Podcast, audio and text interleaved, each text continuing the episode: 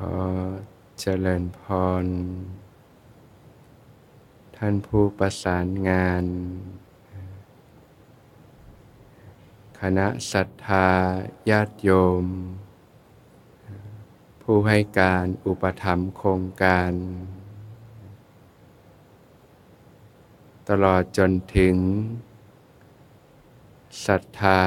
สาธุชนผู้สนใจใฝ่ธรรมทุกท่าน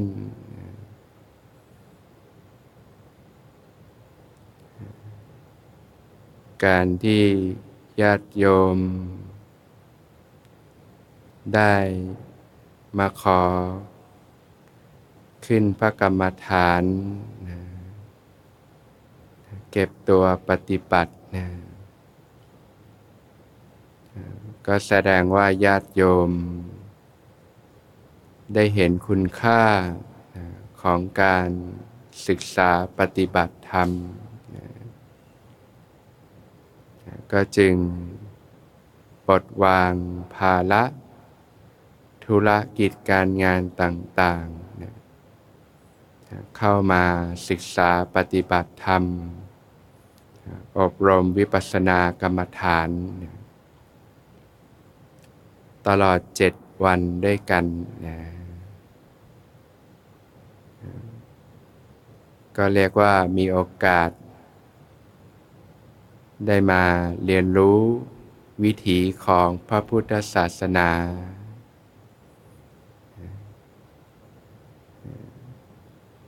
การเสด็จอุบัติขึ้นขององค์สมเด็จพระสัมมาสัมพุทธเจ้าก็เป็นไปเพื่อประโยชน์เกื้อกูลเพื่อความสุขแก่มหาชนทั้งหลายทุกคน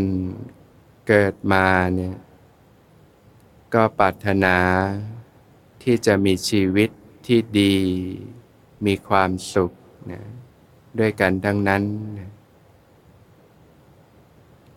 ไม่มีใครหรอกนะ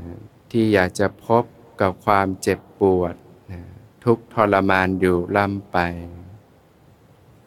นะใครๆก็อยากจะมีชีวิตที่ดีมีความสุขนะด้วยกันทั้งนั้นแต่เพราะความไม่รู้นะไม่เข้าใจสัจธรรมความจริงของธรรมชาตินะก็จึงหลงใช้ชีวิตต่างๆที่ยังไม่ถูกต้องนะแสวงหาความสุขไขว่คว้าหาความสุขจากสิ่งต่างๆภายนอกบ้างยังไม่เรียนรู้การฝึกฝนพัฒนาจิตใจบ้างนะอันเป็นที่มาแห่งความทุกข์ความเจ็บปวดความทรมานทั้งหลายทั้งปวงในโลกทุกวันนี้นี่นะวิทยาศาสตร์เทคโนโลยีก้าวไกลนะกระแสโลกก็หมุนไปเร็วเนี่ยทั้งที่มีสิ่งอำนวยความสะดวกมากมายแต่ชีวิตของผู้คนก็กลับพบกับความเจ็บปวดความทุกข์ทรมานต่างๆนะความเครียดความกังวลนะความเดือดเนื้อร้อนใจนะความฟุ้งซ่านรำคาญใจนะความหดหู่ท้อแท้นะความสิ้นหวังต่างๆนะก็เรียกว่าเป็นยุคที่ผู้คนเนี่ยป่วยทั้งกายป่วยทั้งใจนะโรคเครียดโรคซึมเศร้าต่างๆนะความน้อยเนื้อต่ำใจความอึดอัดคับข้องใจนะความไม่สบายกายความไม่สบายใจความคับแค้นใจนะ ความผิดหวังไม่สมกับความปรารถนาก็เรียกว่าอยากมีความสุขนะแต่ว่าชีวิตกลับพบเจอสิ่งที่เรียกว่าความทุกข์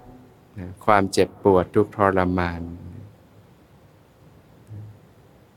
พระผู้มีพระภาคเจ้าก็ทรงตรัสรู้นะสัจธรรมความจริงอันประเสริฐของธรรมชาตินะก็ทรงสอนชาวโลกให้รู้ตามนะก็เรียกว่าให้รู้จักทุกข์รู้จักเหตุนะที่ทำให้เกิดทุกข์นะรู้จักความดับไม่เหลือแห่งทุกข์นะชีวิตที่เป็นอิสระนะ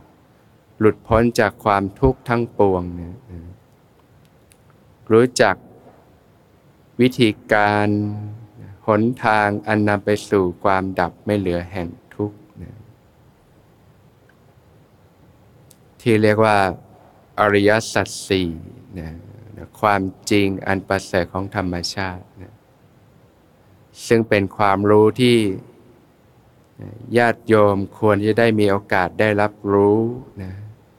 เพราะว่าเป็นเรื่องที่ทุกเกี่ยวกับทุกคนทีเดียวนะชีวิตคนเราเนี่ยเราอยากมีความสุขแต่เราใช้ชีวิตไม่ถูกต้องทำให้เกิดความทุกข์นะพอเกิดความทุกข์แล้วจะดับทุกข์ได้อย่างไรนะถ้าเรามีความรู้ความเข้าใจก็จะนำไปสู่การใช้ชีวิตที่ถูกต้องนั่นเองนะที่พระผู้มีพระภาคเจ้าตรัสว่านะความเกิดความแก่ความเจ็บไข้ได้ป่วยนะความตายก็เป็นทุกข์นะความโศกความเล่าไหลลำพันธ์ความไม่สบายกายความไม่สบายใจความคับแค้นใจก็เป็นทุกข์นะความพัดพรากสูญเสียนะจากสิ่งอันเป็นที่รักที่ชอบใจนะความประสบกับสิ่งไม่เป็นที่รักที่ชอบใจนะความผิดหวังไม่สมความปรารถนาก็เป็นทุกข์นะความทุกข์ทั้งหลายทั้งปวงที่ญาติโยมต้องพบเจอในชีวิตเนี่ยรวมแล้วก็อยู่ในนี้แหละ11อย่างนะความโศกบ้างความพิไรลำพันธ์บ้างนะทุกอกทุกใจเสียอกเสียใจต่างๆนะความไม่ได้ดั่งใจความคับแค้นใจความน้อยเนื้อต่ำใจต่างๆในแต่ละวันเนี่ยเยอะไหมล่ะที่ต้องเผชิญกับความรู้สึกเหล่านี้นะบีบเค้นทั้งกายและใจนะยิ่งนับวันทำไมความสุขมันช่างหายากแต่ว่าความทุกข์มันเกิดขึ้นบ่อยเกิดขึ้นได้มากมายในชีวิตนะแล้วเราจะมีชีวิตที่มีความสุขได้อย่างไรเราก็ต้องรู้จักเรื่องของความทุกข์ก่อนนะรู้จักเรื่องของความทุกข์ว่าโดยย่อก็คืออุปทานขันธ์นะขันธ์นั้นเป็นที่ตั้งแห่งความยึดมั่นก็คือทุกข์นะก็คือใจที่มันยังมีกิเลสเนี่ยมันยังเกิดความหลงยึดมั่นถือมั่นในสิ่งต่างๆเนี่ยสิ่งต่างๆมันก็จึงเป็นที่ตั้งแห่งความทุกข์นะอุปทานขันธ์นะขันธ์นั้นเป็นที่ตั้งแห่งความยึดมั่นนะ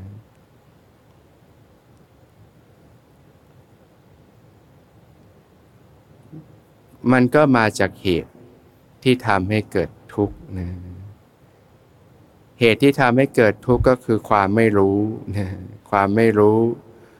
พอไม่รู้ก็ทำให้เกิดการใช้ชีวิตที่ไม่ถูกต้องเนี่ยนะปล่อยจิตปล่อยใจให้เพลิดเพลินไปกับอารมณ์ต่างๆในโลกเนี่ยก็ทำให้เกิดกิเลสเครื่องเศร้าหมองต่างๆครอบงำจิตใจจ นเกิดตัณหาความทยานอยากเกิดอุปทานความหลงยึดมั่นถือมั่นเกิดความรู้สึกเป็นตัวเป็นตนขึ้นมาก็เรียกว่าเกิดความปรุงแต่งขึ้นมาในจิตใจเนี่ยแล้วก็ยึดมั่นถือมั่นตรงนี้ความรู้สึกเนี่ยยิ่งยึดมากก็ทุกข์มากนะพอไม่ได้ดั่งใจก็โกรธขุ่นเคืองใจเสียใจคับแค้นใจนะการที่เราจะรู้เท่าทันกลไกตรงนี้ได้ก็ต้องฝึกเรื่องของสติสัมปชัญญะขึ้นมานะถ้าเราจะดับทุกข์ก็ต้องดับที่เหตุตัวนี้แหละนะก็คือดับชำระสะสางกิเลสเครื่องเศร้าหมองต่างๆจึงจะนำไปสู่ความดับไม่เหลือแห่งทุกข์นะชีวิตที่ร่มเย็นเป็นสุขเนี่ยตั้งแต่ชีวิตที่ร่มเย็นเป็นสุขความทุกข์ต่างๆเบาบางลงไปกิเลสเครื่องเศร้าหมองต่างๆเบาบางลงไปความโลภความโกรธความหลงเบาบางลงไปความทุกข์ต่างๆในชีวิตเบาบางลงไปมีชีวิตที่ร่มเย็นเป็นสุขขึ้นโดยลำดับลำดานะจิตใจมีความร่มเย็นเป็นสุขนะกายเบาจิตเบามีความสุขความสงบจิตเป็นอิสระขึ้นไปโดยลำดับลำดาจนหลุดพ้นจากการยึดมั่นถือมั่นทั้งปวงคืนสู่ความเป็นธรรมชาติความดับไม่เหลือแห่งทุกข์ก็ศึกษาปฏิบัติไปโดยลำดับลำดานะวิธีการนะก็คือหนทางอันประเสริฐนะที่นำไปสู่ความดับไม่เหลือแห่งทุกข์เนี่ยนะชีวิตที่ร่มเย็นเป็นสุขนะความเป็นอิสระหลุดพ้นจากทุกข์ทั้งปวงก็คืออริยมรรคมีองค์8นั่นเองนะนะการใช้ชีวิตที่ถูกต้องที่ญาติโยมควรได้เรียนรู้ศึกษานะในคอร์ส7วันก็เป็นโอกาสให้มาเรียนรู้ได้เก็บตัวปฏิบัติแล้วก็เรียนรู้นะเพื่อที่จะนำไปพัฒนาชีวิตในชีวิตประจำวันนะถ้าจะเกิดประโยชน์อย่างแท้จริงก็เรียกว่านะศึกษาเรียนรู้แล้วก็นำไปเป็นวิถีชีวิตในการใช้ชีวิตอยู่กับโลกภายนอกเนี่ยนะดำเนินอยู่ในหนทางอันประเสริฐนะที่เรียกว่าทางสายกลางนะอันประกอบด้วยอริยมรรคมีองค์8นั่นแหละคือการใช้ชีวิตที่ถูกต้องนะที่จะทำให้ญาติโยมมีความเป็นอิสระที่จะหลุดพ้นจากทุกข์ทั้งปวงได้ศักยภาพที่มีความสุขนะศักยภาพที่จะเป็นอิสระหลุดพ้นจากความทุกข์ก็ด้วยการใช้ชีวิตที่ถูกต้องนั่นเองนะอาศัยจากความรู้ความเข้าใจที่ถูกต้องก่อนก็เรียกว่าความเห็นที่ถูกต้องนะหรือสัมมาทิฏฐินะรู้ว่าอะไรคือทุกข์อะไรคือเหตุที่ทำให้เกิดทุกข์อะไรคือความดับไม่เหลือแห่งทุกข์อะไรคือหนทางดำเนินนะไปสู่ความดับไม่เหลือแห่งทุกข์จริงๆแล้วสัมมาทิฏฐินี่ก็มีหลายระดับนะตั้งแต่พื้นฐานการใช้ชีวิตต่างๆแล้วก็ยกระดับจิตใจปัญญาขึ้นมาจนเข้าถึงระดับอริยะโลกุตระต่างๆนะเรื่องของสัมมาทิฏฐิความเห็นที่ถูกต้องก็เหมือนต้นไม้ที่เราจะเพาะบ่มเมล็ดพันธุ์ในใจเราเนี่ยเมล็ดพันธุ์แห่งสัมมาทิฏฐิให้เติบโตขึ้นโดยลำดับลำดานั่นเองนะในเบื้องต้นก็อาศัยพระปัญญาของพระสัมมาสัมพุทธเจ้าเนี่ยนะสดับตับฟังสิ่งที่พระองค์ทรงสั่งสอนเนี่ยนำมาเป็นความรู้ความเข้าใจทำให้เกิดการพิจารณาโดยแยบคายนะทำความรู้จักสัจธรรมนะรู้จักทางแห่งความเสื่อมทางแห่งความเจริญนะรู้จักทางแห่งที่เรียกว่าบาปอกุศลธรรมให้ผลเป็นความทุกข์เป็นทางแห่งความเสื่อมรู้ว่าบุญกุศลนะ ให้ผลเป็นความสุขเป็นทางแห่งความเจริญเนี่ยความเห็นเบื้องต้นเนี่ยความรู้เรื่องกรรมเรื่องกฎของกรรมต่างๆที่พึงทำความเข้าใจนะจะได้ลงมือปฏิบัติใช้ชีวิตที่ถูกต้องเห็นโทษภัยของการปล่อยจิตใจให้เพลิดเพลินไปกับสิ่งต่างๆในโลกทำให้เกิดกิเลสเครื่องเศร้าหมองอันนำมาซึ่งความทุกข์ความเจ็บปวดทั้งหลายทั้งปวงเห็นคุณค่าของการฝึกฝนขัดเกลานะพัฒนาจิตใจอบรมตนเองด้วยศีลด้วยสมาธิด้วยปัญญานะก็เรียกว่านะใช้เวลาในการฝึกฝนพัฒนาตนเองนะดำเนินในชีวิตที่ประเสริฐเนี่ยก็ต้องอาศัยการฝึกฝนเท่านั้นแหละนะการเรียนรู้การฝึกปฏิบัติการศึกษาทางโลกก็ทำให้ญาติโยมมีความรู้จักทำมาหากินใช้ชีวิตอยู่กับโลกนะส่วนการศึกษาในพระพุทธศาสนาจะทำให้ญาติโยมเนี่ยใช้ชีวิตอย่างร่มเย็นเป็นสุขใช้ชีวิตอย่างมีคุณค่านะมีชีวิตที่เป็นอิสระนะมีศักยภาพที่จะหลุดพ้นจากความทุกข์ได้นั่นเองนะบางทีความรู้ทางโลกนี่รู้มากก็ทุกข์มากนะแต่ว่าความรู้ในพุทธศาสนาเนี่ยทำให้ญาติโยมหลุดพ้นจากความทุกข์ได้ถ้าจะให้ดีก็มีความรู้ทั้งสองด้านนะที่พระองค์อุปมาถึงเป็นผู้มีในตาทั้งสองด้านนะรู้ทั้งทางโลกรู้ทั้งทางธรรมนะเรื่องของปัญญานี่ก็มีหลายระดับเนี่ยนะความรู้ทางโลกก็ทำให้เกิดปัญญาได้ระดับหนึ่งการใช้ชีวิตต่างๆแล้วก็พัฒนาขึ้นมาความรู้ทางธรรมก็มีระดับของมันเช่นกันนะก็ค่อยๆเรียนรู้ฝึกฝนไปนะในคอร์สญาติโยมก็จะได้มีโอกาสเรียนรู้จากศิลปะการใช้ชีวิตที่ถูกต้องเนี่ยนะนำไปฝึกฝนพัฒนาตนเองนะการปฏิบัติมันจะไม่ได้จบแค่ในคอร์ส7 วันหรอกนะมันเพียงเป็นช่วงเวลาของการเรียนรู้แล้วก็การเพาะบ่มนะในช่วงเวลาหนึ่งแต่มันจะเติบโตต่อไปในภายภาคหน้าถ้าญาติโยมกลับไปนำสิ่งที่เรียนรู้เนี่ยไปฝึกปฏิบัติในชีวิตประจำวันนั่นเองนะ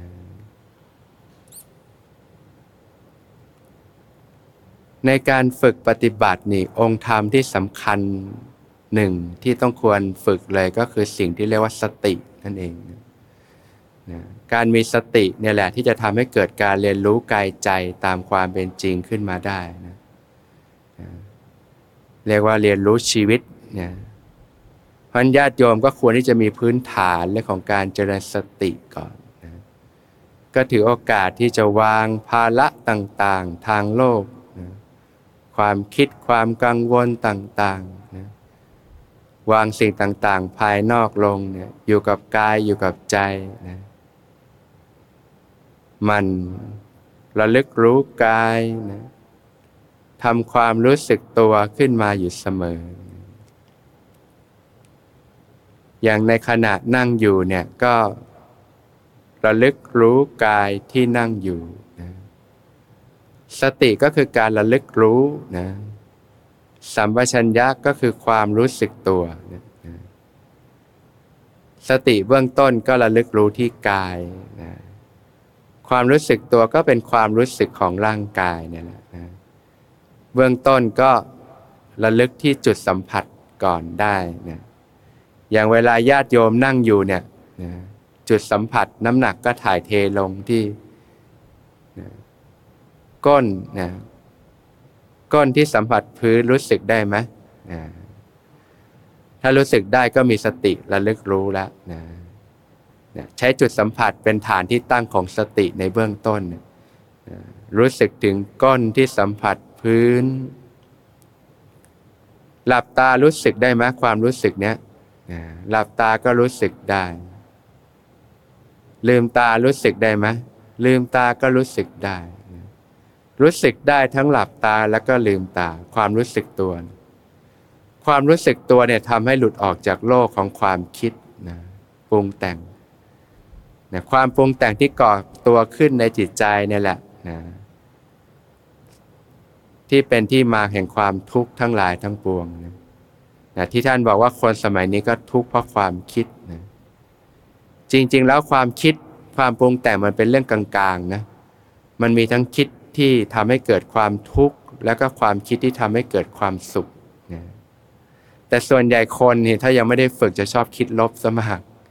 นะชอบคิดที่ทำให้เกิดความทุกข์ใจซะมากกว่านะโดยเฉพาะสมัยนี้เนี่ยความเครียดความกังวลต่างๆก็มาจากสิ่งเหล่านี้นะ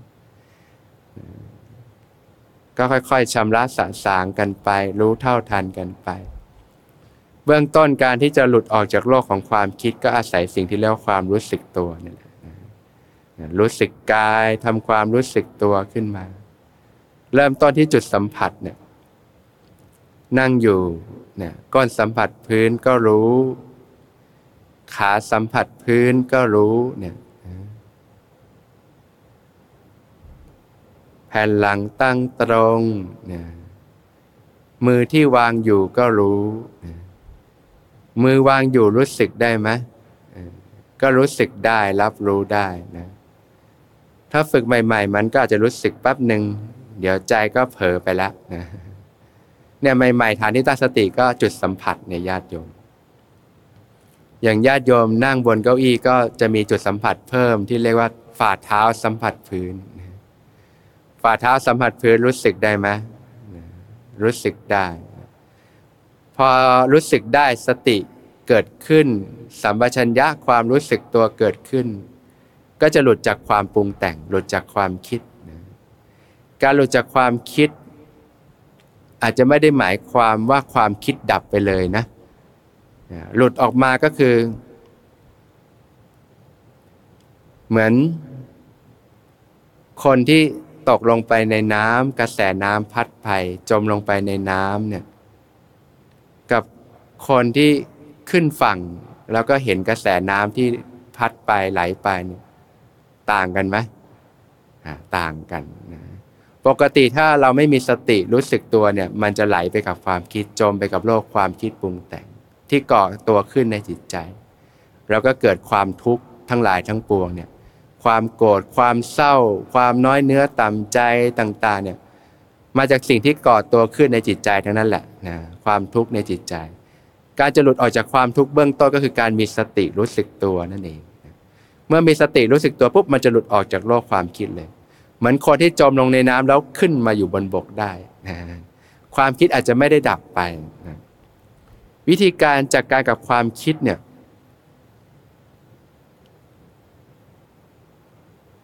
ก็เรียกว่าไม่ไหลตามเราก็ไม่ต่อต้านไม่ไหลตามเป็นไงก็คือคนเรานี่บางทีมันก็จะไหลไปกับความคิดเลยคิดตามคิดไม่หยุดปรุงแต่งไปตามเรื่องตามราวทั้งวันทั้งคืนนะมันก็ยิ่งปรุงไปเรื่อยมีกำลังขึ้นกิเลสมีกำลังขึ้นแต่บางคนอย่างมาปฏิบัติเนี่ยมันคิดมันไม่สงบเลยอยากหยุดคิดจะทำให้มันไม่คิดไม่ปรุงเนี่ยหยุดได้ไหมความคิดเนี่ยเครียดหนักเลยใช่ไหมมันยิ่งเกิดแรงตรงข้ามบีบเค้นขึ้นมาวิธีการก็แค่มีสติรู้สึกตัวอยู่นะเมื่อใดที่ญาติโยมมีสติรู้สึกตัวญาติโยมจะหลุดออกจากความคิดนะแล้วก็จะเห็นความคิดที่เกิดขึ้นตั้งอยู่ดับไปนะพอไม่เข้าไปเนี่ยความคิดนั้นหมดเหตุหมดปัจจัยมันจะดับของเขาเองนะก็มีสติรู้เท่าทันไปเรื่อยๆในเบื้องต้นพันเบื้องต้นญาติโยมคือควรมีฐานที่ตั้งของสติสัมปชัญญะนั่นเองนะการตั้งสติไว้กับกายเนี่ยนะเบื้องต้นก็รู้กายที่นั่งนะรู้สึกถึงการหายใจการหายใจรู้สึกได้ไหมนะร่างกายหายใจนะปกติร่างกายคนเราก็ต้องหายใจอยู่ตลอดเวลานะถ้าญาติโยมรู้สึกไม่ได้ญาติโยมก็ลองใช้มือสัมผัสหน้าอกหน้าท้องดูรู้สึกได้ว่ามันมีการหายใจอยู่การพองการยุบอยู่เนี่ยมันมีการหายใจอยู่แต่ถ้าคนเริ่มสังเกตได้ก็เริ่มรู้สึกได้ร่างกายมีการหายใจหายใจเข้าหายใจออกอยู่สังเกตอาการการขยับการเคลื่อนไหวกายลองขยับมือดู เนี่ยขยับมือเกิดความรู้สึกตัวขึ้นมารู้สึกได้ไหมจริงๆแล้วการฝึกสติสัมปชัญญะเนี่ยใช้การเดินการเคลื่อนไหวอดีเดี๋ยวญาติโยมจะได้เรียนรู้การยืนการเดินการเคลื่อนไหวการขยับกายต่างๆเป็นเครื่องมือของการเจริญสติได้ทำให้เกิดความรู้เนื้อรู้ตัวเกิดความรู้สึกตัวขึ้นมาการฝึกสติเนี่ยใช้การเคลื่อนไหวน่ะดีนะโดยเฉพาะคนใหม่เนี่ยอยู่ๆเลยจะไปนั่งฝึกสมาธิเลยเนี่ยโดยที่ยังไม่มีสติสัมปชัญญะเนี่ยบางทีมันไม่หลับไปเลยก็ฟุ้งไปเรื่องอื่นนะไม่ค่อยอยู่กับเนื้อกับตัวหรือบางทีนั่งก็ง่วงหลับสะพงกไปฝึกสติสัมปชัญญะให้ตื่นตัวขึ้นมาก่อนความรู้เนื้อรู้ตัวความตื่นตัวขึ้นมาสติสัมปชัญญะนี่ก็จะเป็นบาดฐานของสมาธิความตั้งมั่นต่อไปเช่นกันในการฝึกปฏิบัติเนี่ยเราจะได้เรียนรู้ทั้งการฝึกสติการฝึกสมาธินะแล้วก็การฝึกโยนิโสมนสิการการรู้จักพิจารณาโดยแยบคายการอบรมเรื่องศีลเรื่องสมาธิเรื่องปัญญาต่างๆนั่นเองนะวิธีการฝึกสติสัมปชัญญะเบื้องต้น1คือจุดสัมผัสนะรู้จักจุดสัมผัส2คือการเคลื่อนไหวการขยับกายแม้กระทั่งแค่การขยับนิ้วรู้สึกได้ไหมก็จะรู้สึกได้การขยับกายต่างๆเพื่อให้สติอยู่กับกายอยู่กับความรู้เนื้อรู้ตัวอยู่กับความรู้สึกตัวหรือว่าญาติโยมที่ฝึกปฏิบัติส่วนใหญ่ก็เป็นญาติโยมที่ฝึกปฏิบัติกันมาอยู่แล้วนะคุ้นเคยวิธีการปฏิบัติแบบใดแล้วก็สามารถใช้วิธีที่เราคุ้นเคยเนี่ยเป็นบาดฐานก่อนได้นะอย่างเช่นบางท่านก็ใช้การกำหนดนะพองหนอยุบหนอขวาย่างหนอซ้ายย่างหนอก็ได้นะบางท่านก็ถนัดการสร้างจังหวะเหมือนหลวงพ่อเทียนเพื่อฝึกสติสัมปชัญญะก็ได้นะบางท่านก็ถนัดอานาปานสติรู้ลมหายใจเข้าออกก็ได้นะบางท่านก็กำหนดพุทโธก็ได้นะเราถ้าเราเคยคุ้นเคยกับการปฏิบัติแบบไหนเนี่ยเราสามารถใช้เนี่ยเป็นฐานเบื้องต้นก่อนได้นะแล้วค่อยๆต่อยอดเรียนรู้การต่อยอดขึ้นไปในระดับเรื่องของสภาวะธรรมต่างๆทั้งในเรื่องของสมถะแล้วก็วิปัสสนานั่นเองนะแต่เบื้องต้นก็ให้มีเครื่องอยู่ก่อนนะทำการอยู่กับการปฏิบัติได้